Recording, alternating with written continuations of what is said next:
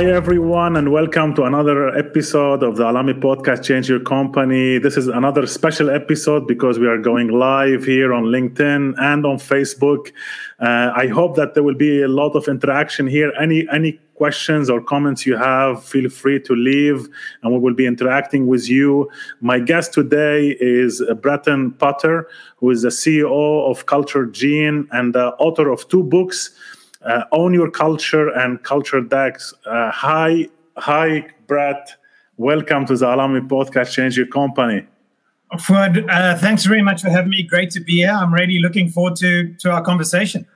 Yeah, so the, the, the, topic that we are looking at here today is how to drive positive culture in a continuously challenging times. And and you are a, a guru when it comes to company culture, and you've been dedicating dedicating big part of your professional career driving and exploring this and helping organizations uh, implement some best practices to to create a great positive culture. But why is this important today more than ever?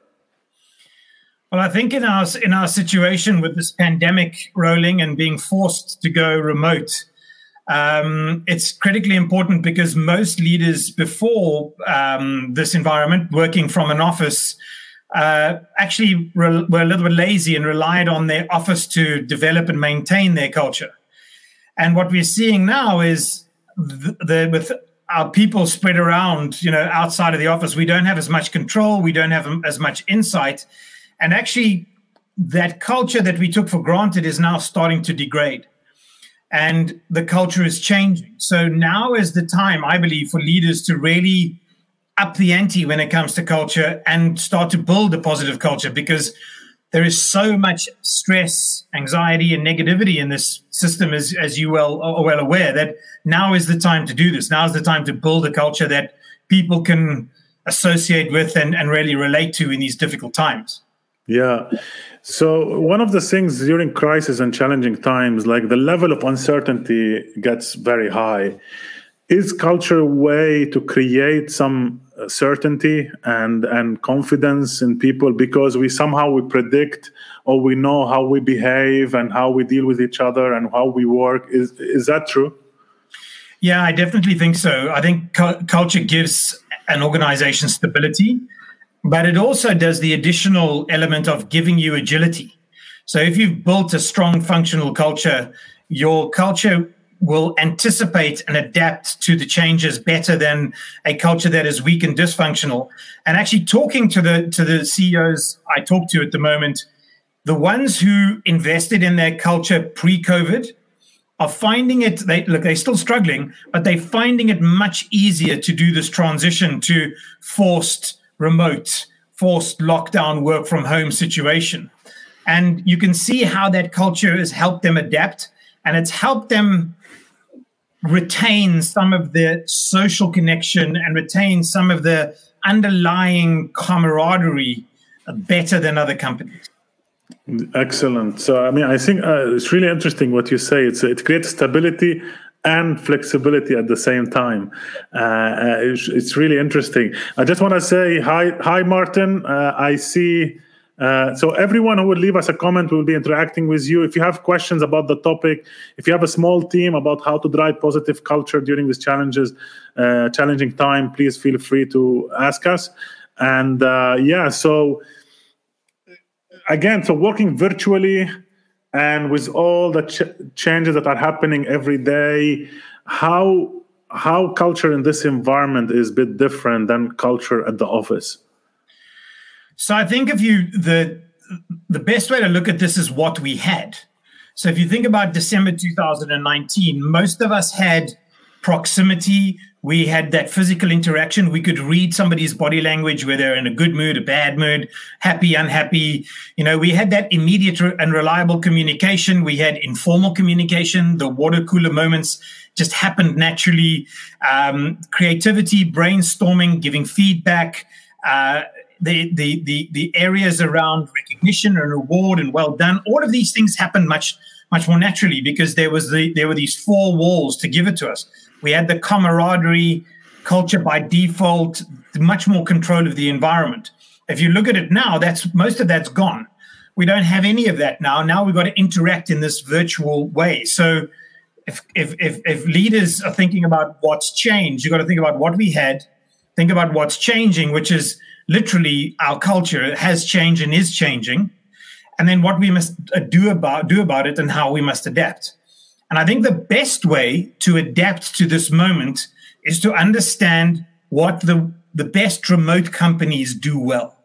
So companies like GitLab, GitHub, Zapier, TopTal, Buffer, Hotjar, these companies have been building remote first and remote, fully remote companies for five plus years. And they've already made the mistakes that we are making now. So that's mm-hmm. my, uh, my perspective is understanding what the best remote companies are doing. Okay, that's a great. So since we are talking about this, what kind of insights we can get from their own journey developing great cultures when working remotely?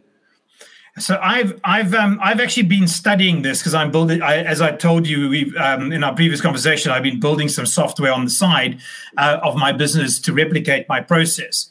And so I've I've come to realize that these companies focus on nine best practices, and those best practices are, revolve around process, communication, structure, developing social connection, documentation. Uh, keep forgetting one. Focusing on trust and and reliability, results based output, and um, really focusing down on being deliberate about their culture. These are the areas that it, we, we as companies we do previously would have, would have done some work in our office based environment, but remote companies over index on these. They, they really work very hard on these.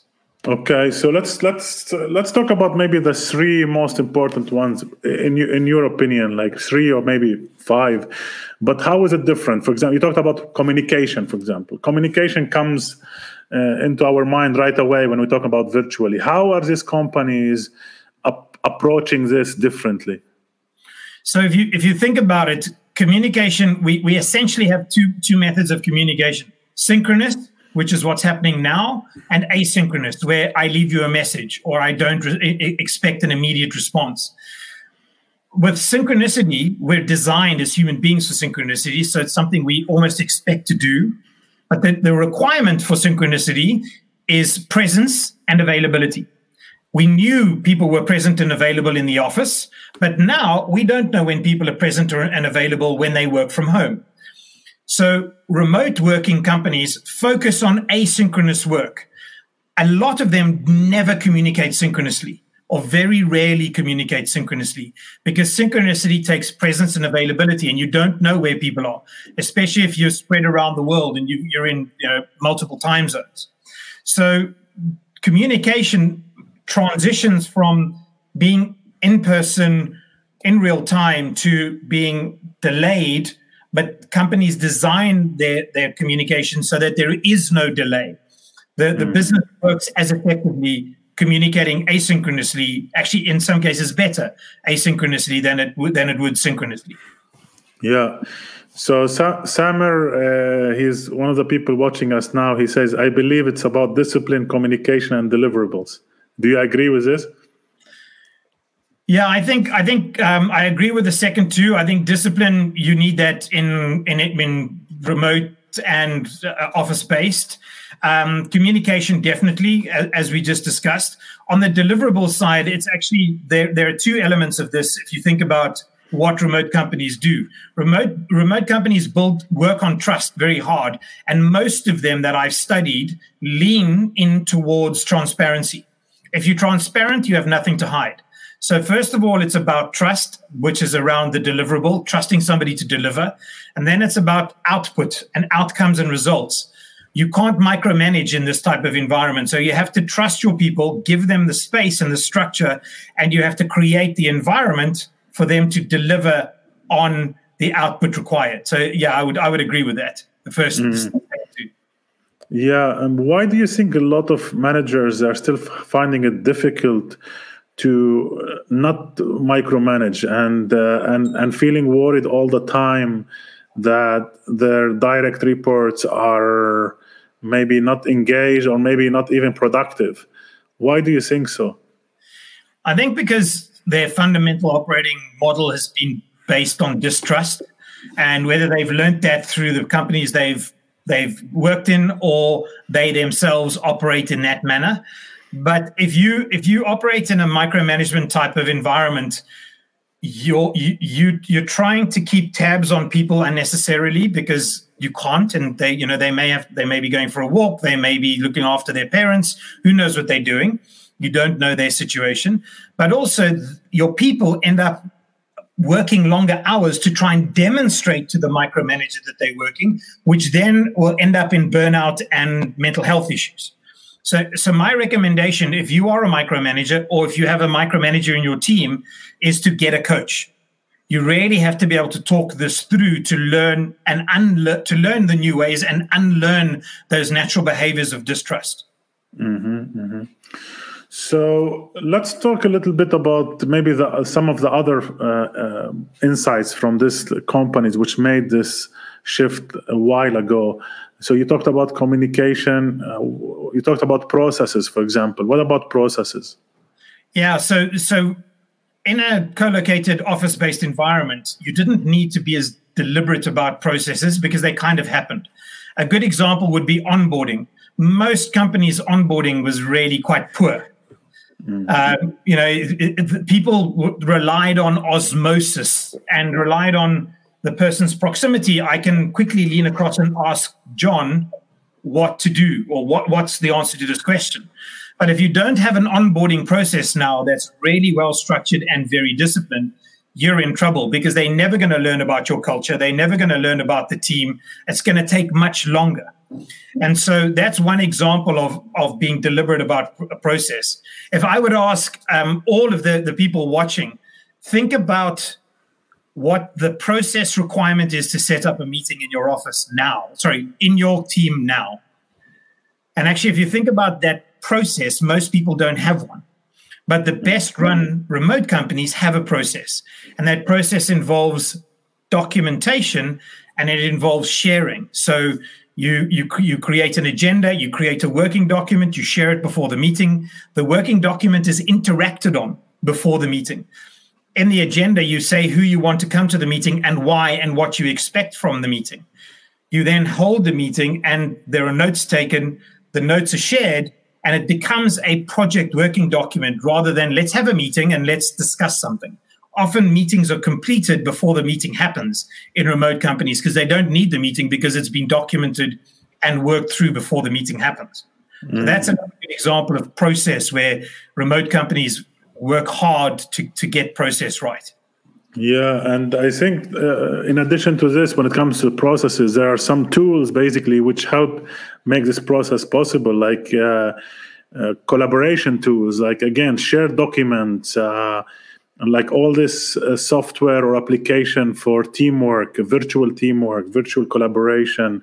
There is uh, Mural, for example. It's a it's a tool for brainstorming. There is something I used in a lot of my interventions I've done uh, called Padlet, which is a like a uh, online uh, board uh, where you can post things like pictures and and this creates like this great, really great dynamics.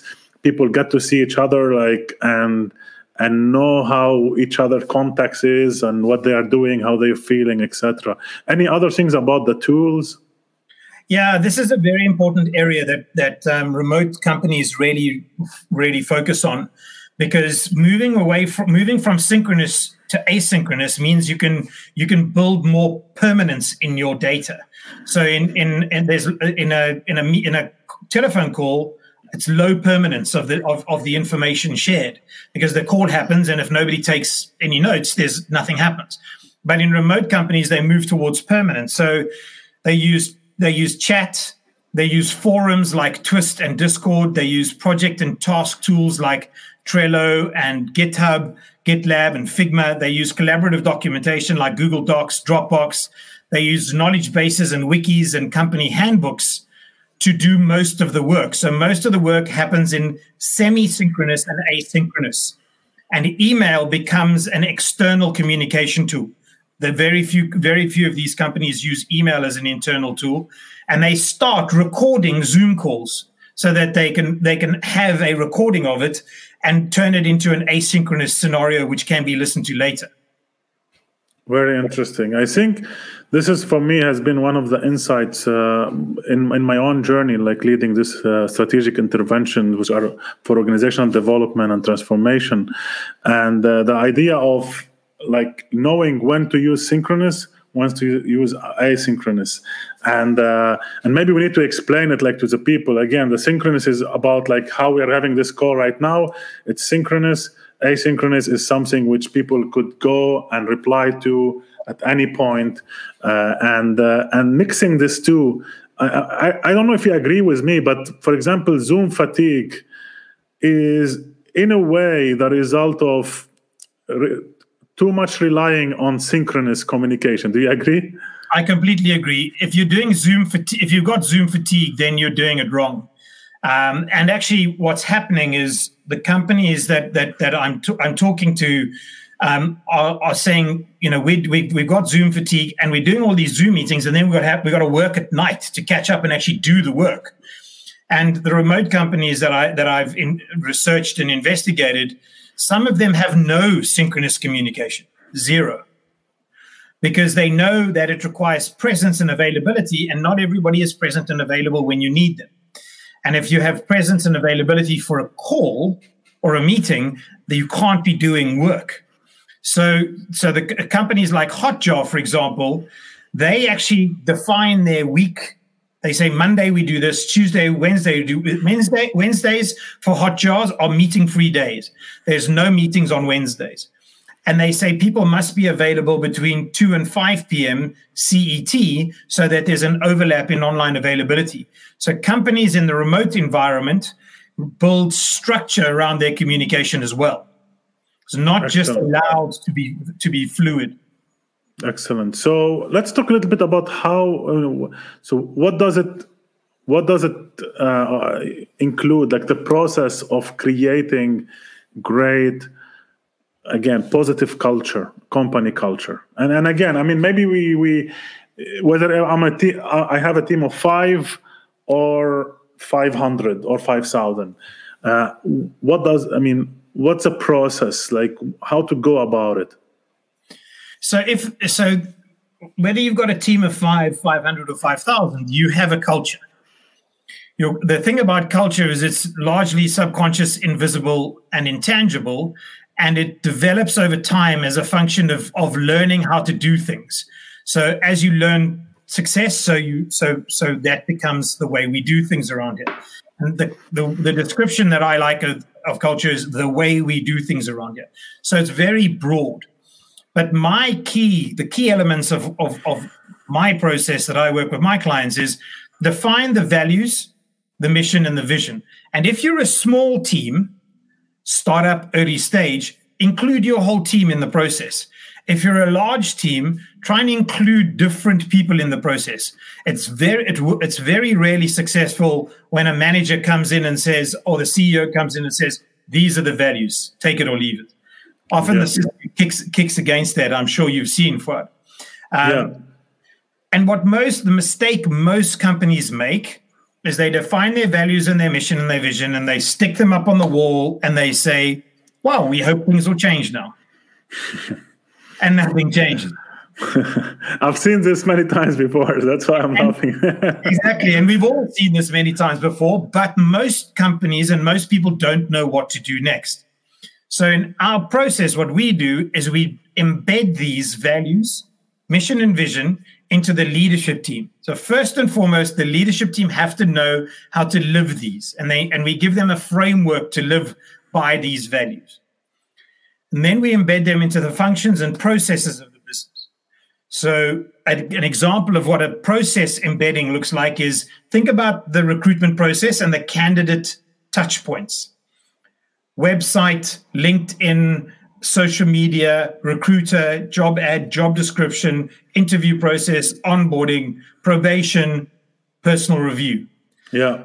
We in we integrate the values and the mission and the vision and the behaviors into every single step of that. So it, it becomes natural. It's it's there's nothing we have to it doesn't feel forced.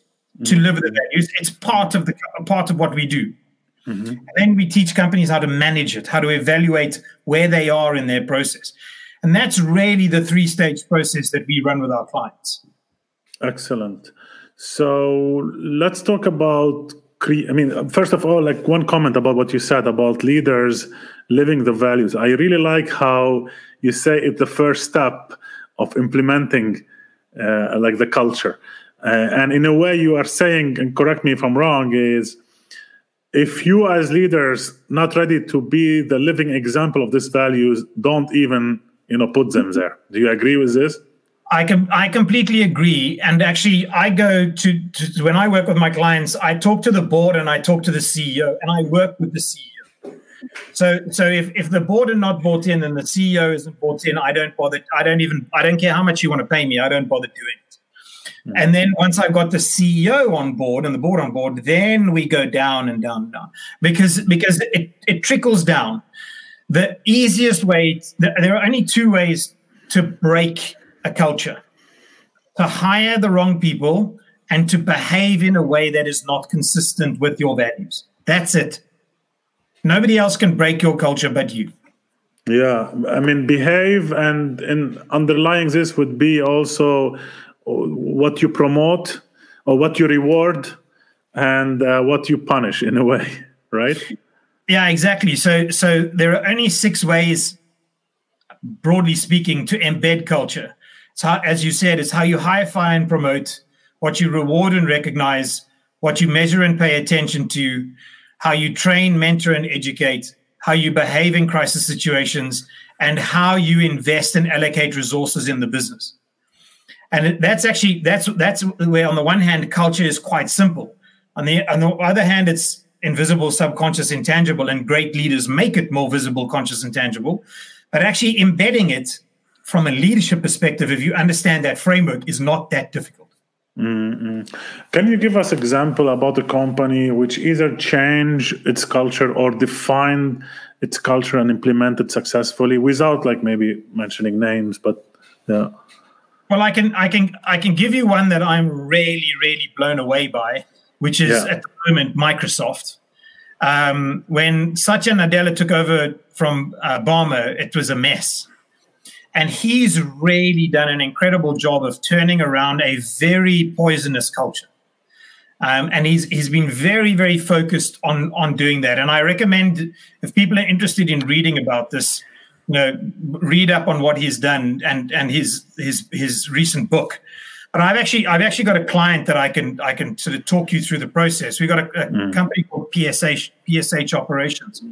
They're a solar maintenance and operations business growing very rapidly. Mm-hmm. Mm-hmm. They had their values defined, but didn't know what to do next. So we then mm-hmm. we went went through the process of embedding it into the leadership team, and eighty percent of the leadership team came to me and said, "Thank you very much for giving me an explanation of how I can do this.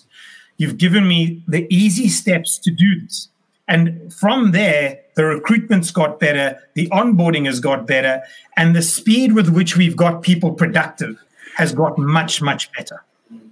That's great. Um, for for leaders who are dealing today with virtual work, with a lot of this ups and down of the crisis, what's one recommendation you could give them? Uh, application that they could uh, use based on for for creating this positive culture or like strong culture so the, a practical application or practical way of thinking about this really is to understand what i believe is is a huge problem coming down the line for most businesses and this problem is what i call the tsunami of mental health and burnout issues. And whether you this is happening. This is this is a very serious element. It's happening and it's happening right now in most companies. Um, and we're oblivious to it. We we're, we're not focusing on it and we're thinking it'll go away but it's not going to go away. And the the best thing to do the one practical application is to be human Mm. Allow your people to, to to create create the environment of psychological safety by talking about the issues you are dealing with. So in my case, We're a small company. I have two children under three, and I will regularly tell, tell my team, wow, I'm struggling at the moment because it's really hard when you've got two kids under three to actually work a full day. Mm. You know? And I and I'm saying to them, look, some nights I am going to be working late, but that's just because I'm making up for the lost time in the day when I have to help with this or help with that or there's drama or you know et cetera, et cetera. And and and so I'm explaining that you know I'm I feel stressed because I'm not getting done what I need to get done and I can't concentrate as, as, as hard as I'd like to concentrate. So I'm trying to create an environment of psychological safety where my people can talk to me in the same way and talk mm. among themselves in the same way. I've also mm. I've also got a coach, an external coach who they're available to talk to. Because mm. this this thing, you know, burnout doesn't just burnout doesn't warn you it's coming. Yeah. And mental health issues don't warn you either. They just happen and then the person's out of action for two, three, four months or out of action permanently. And that's not fair. Our responsibility as leaders to give them a well-being capability in our organization. Yeah, that's that's great. And so basically, what you're saying is, uh, be vulnerable and human, so people could also be vulnerable and uh, share their own concerns, challenges, and this will give you visibility so you can avoid big crisis down the line right?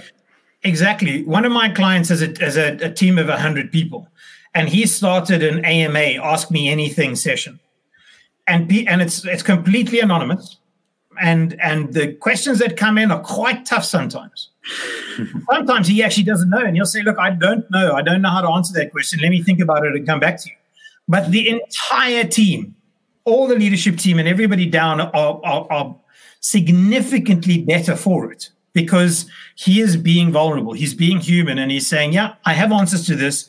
I can't answer that. And this is what we're aiming to do. And they're pushing him about diversity, they're pushing him about you know mental health, well-being, etc. And he's reacting.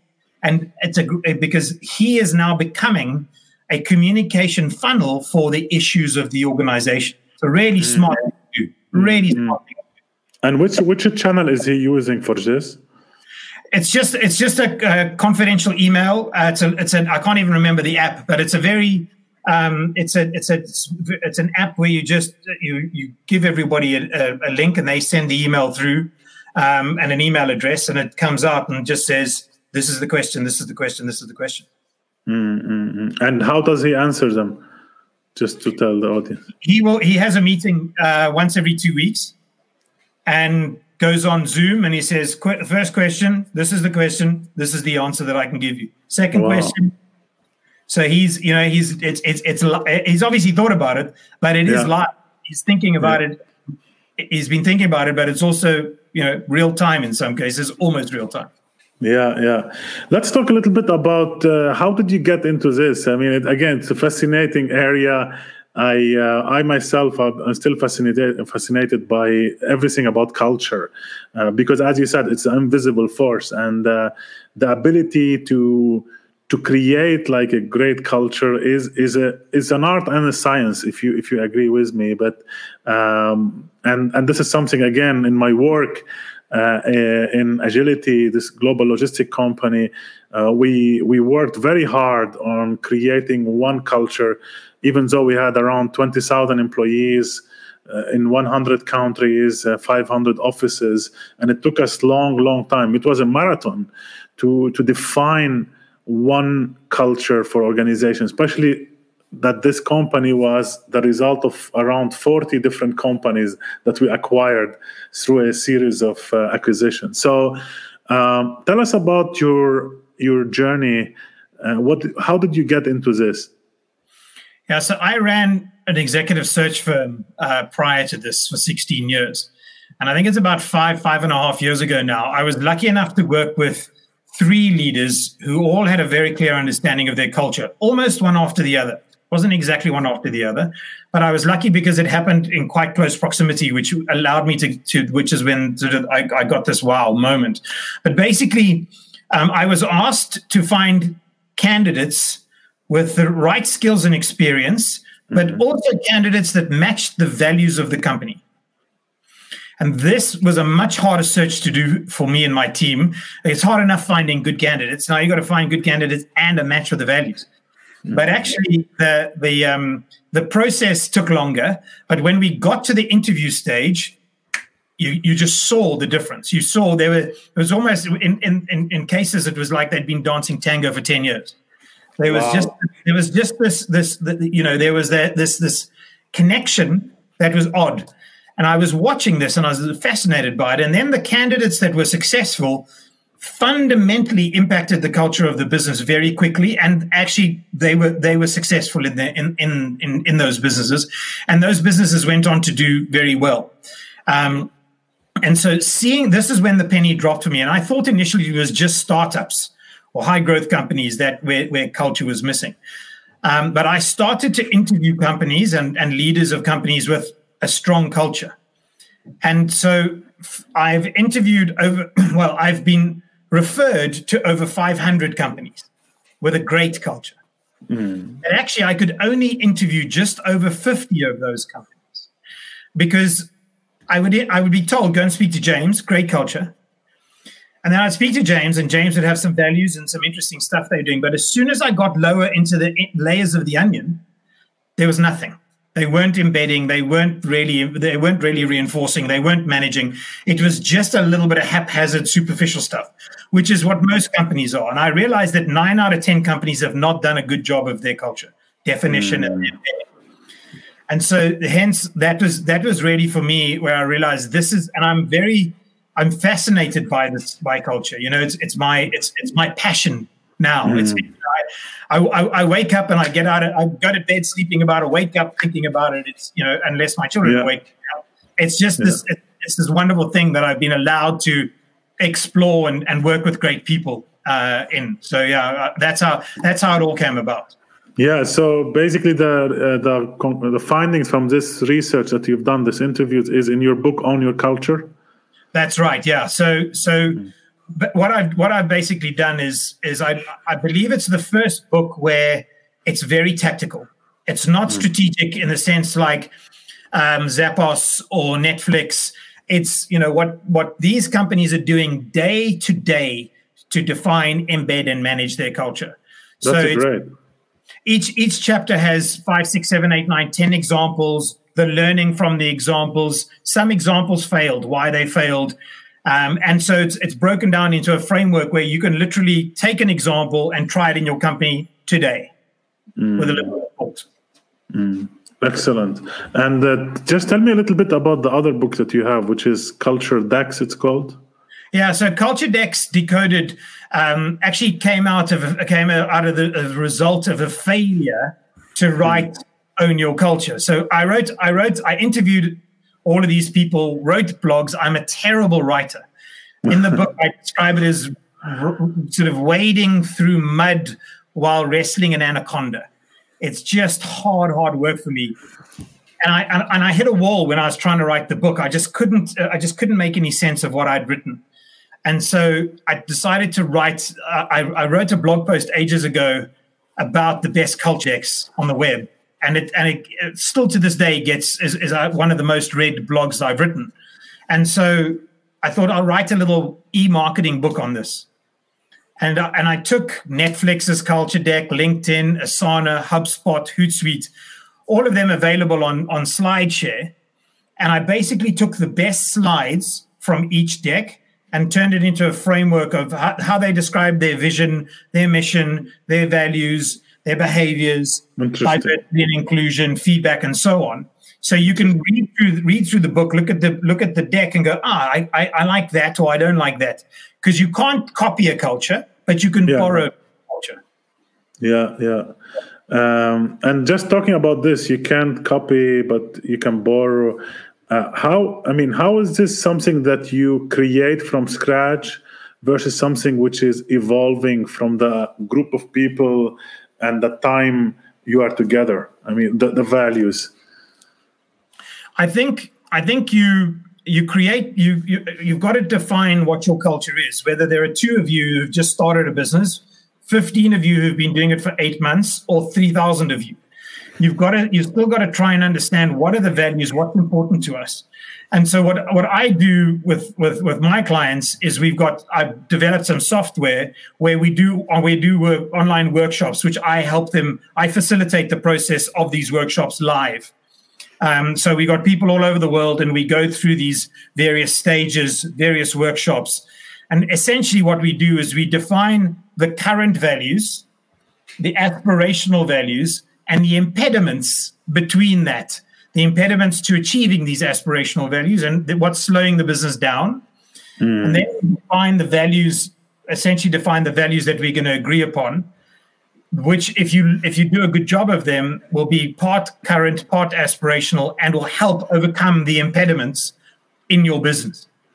Mm. And, I, and I believe you should, especially if you're an early stage, a smaller company, I really believe you should include your whole team in this. You must get everybody's buy-in, everybody's engagement. Mm-hmm. Talking about this, one idea comes to me now is like, what what do you say to the leaders who don't believe in the power of the culture or like that it's like really a really soft thing and it's not that important what do you say to such leaders good luck I, so I, don't, I don't, I don't, I don't fight that battle because I don't yeah. have the time. There, there yeah. are, there are basically, I, I've in, in my book I define five, five leaders. The culture agnostic, that's that type who doesn't care, not interested, doesn't think it's that important. The tick box CEO, where they do the pro, do values, mission, vision, tick and forget about it. The toe in the water CEO, so somebody who's tried define the values and mission and vision, but doesn't know what to do next. Mm. The culture aware CEO who's done a good job, doing a good job, wants to do more, understands the value. And the fifth type of CEO is a new type of CEO, COVID related, where they're going, oh my God, I don't know how to replicate or what to do with the culture I didn't define because we had our offices and we were lazy about our culture. Now we don't have our offices and it's degrading. It's we're losing it. We lo- we're losing this this thing that we had that was so amazing that we didn't define. So how do we quickly define that? And so mm-hmm. I like to work with the, the, the ones that have dipped their toe in the water, the ones that get it and understand it, and the ones that are tr- transitioning.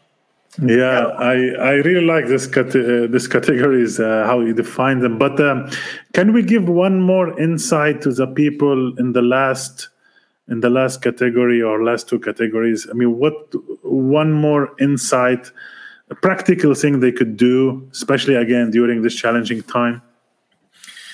So I think that with most companies, what's happened is we were forced into the situation, and then people tried things with to develop social connection.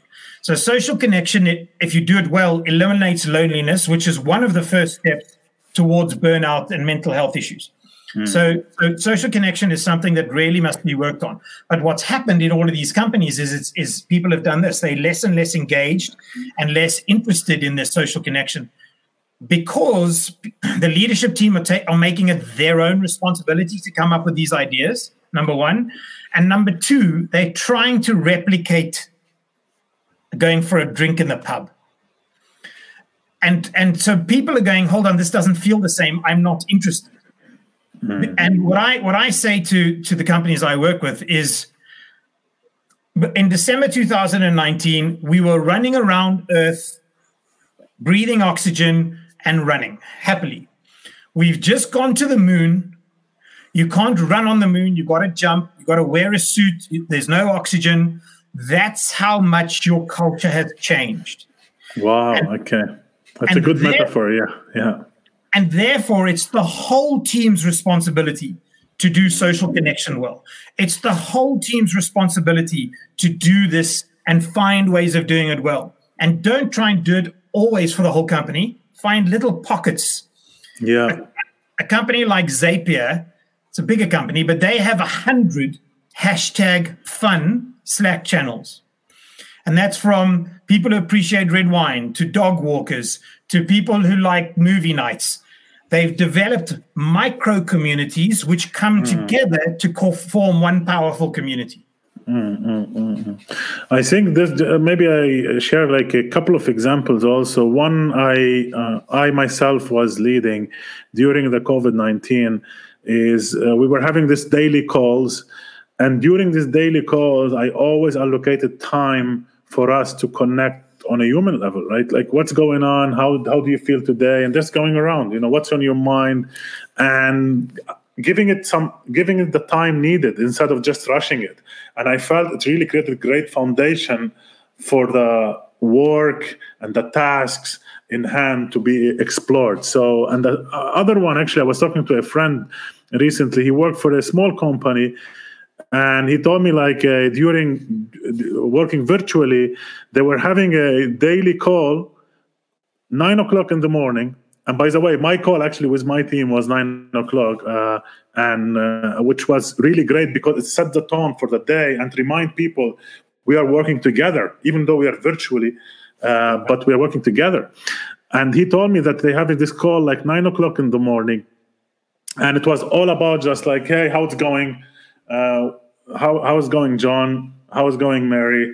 And just going around, and it could be like ten minutes it could be 15 minutes, it could be five minutes, but just like, hey, okay, I wish you a good day, and that's it. And they have the weekly call, which is all about like the projects and the work and all this. But this was just like to set the tone for the day, connect them on a human level. And I really, I really think that this is powerful. You know, when when it's done with a with a good intention, uh, which is I want to give my people the sense of connection. Do you agree? it's really really important to do this and actually remote remote companies do more one-to-ones that are that are not business focused in other words they do one-to-ones that are just how are you doing mm. what do you want to talk about if it's about business that's okay but actually how's it going with the family how's it going with the kids where are you going this weekend what are you doing what are you know mm. it's it's they do much more of that human interaction social connection to overcome the digital divide than we are used to Mm-hmm. Excellent, excellent. So let's talk a little bit some uh, personal questions here in this section of the of our conversation. What's one or couple of success habits that helped you helped you throughout the years? Uh, and again, you you published a couple of books.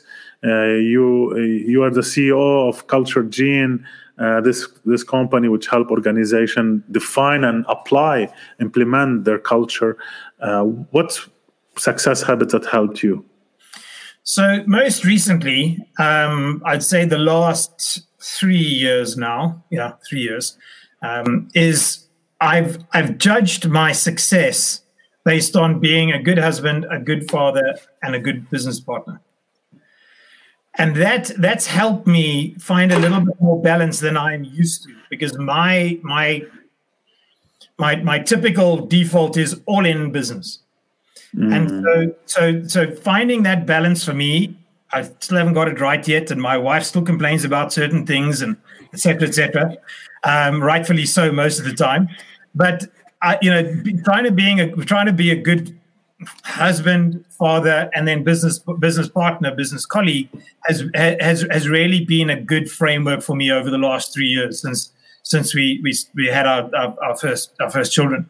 Um, before before that, um, it was a lot of exercise, um, swimming. You know, I, I, believe in I believe that a lot of frustration we we harbor in our bodies, um, and just getting that out and and and, and just loosening that uh, has, has, has been vital for me.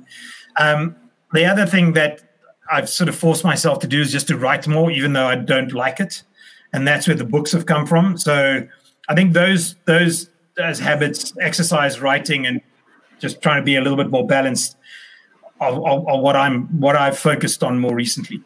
That's great. Uh, what about learning? How did you keep learning uh, all these years and and and to to dig for these insights? How did you manage to keep growing? So I read voraciously. I you know I read most now mostly about company culture, and I watch company culture videos of different companies.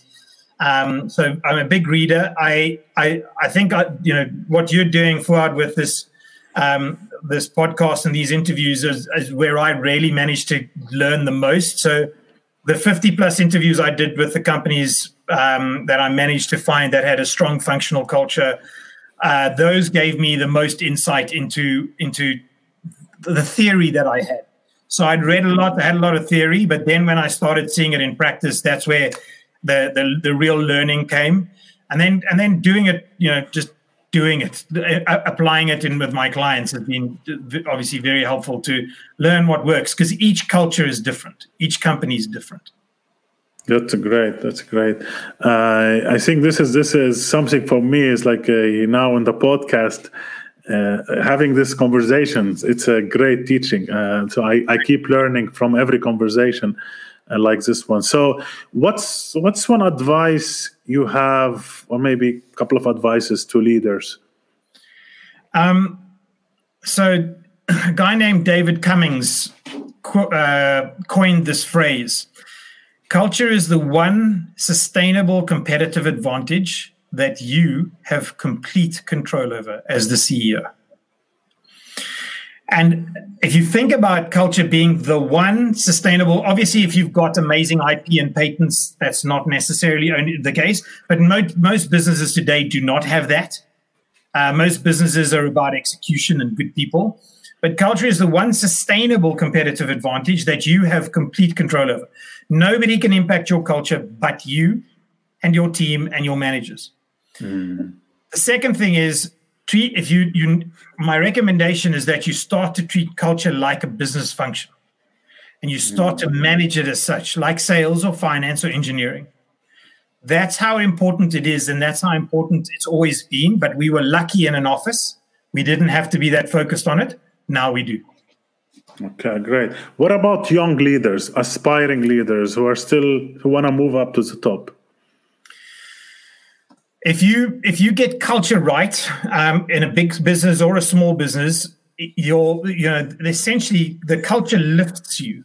If you get the if you build a strong culture, a, fun, a, a functional culture, a positive culture, the people operate well, operate better, and lift you up.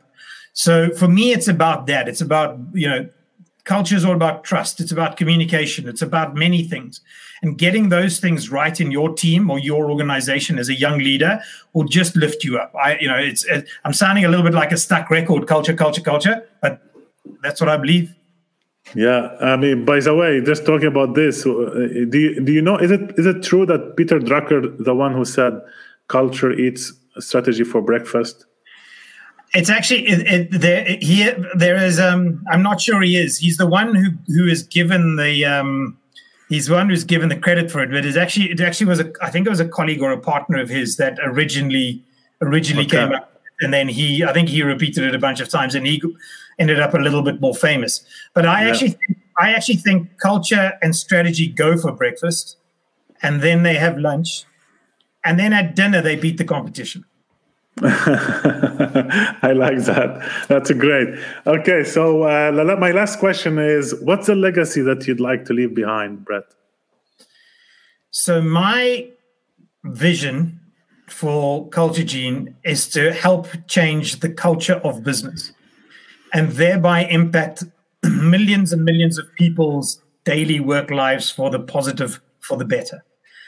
And that's what I'm going to do until the day I die. Um, so you know that's the legacy I hope to leave is an understanding of culture as a critical business function, something you can measure, something you can manage, and something you can develop and strengthen.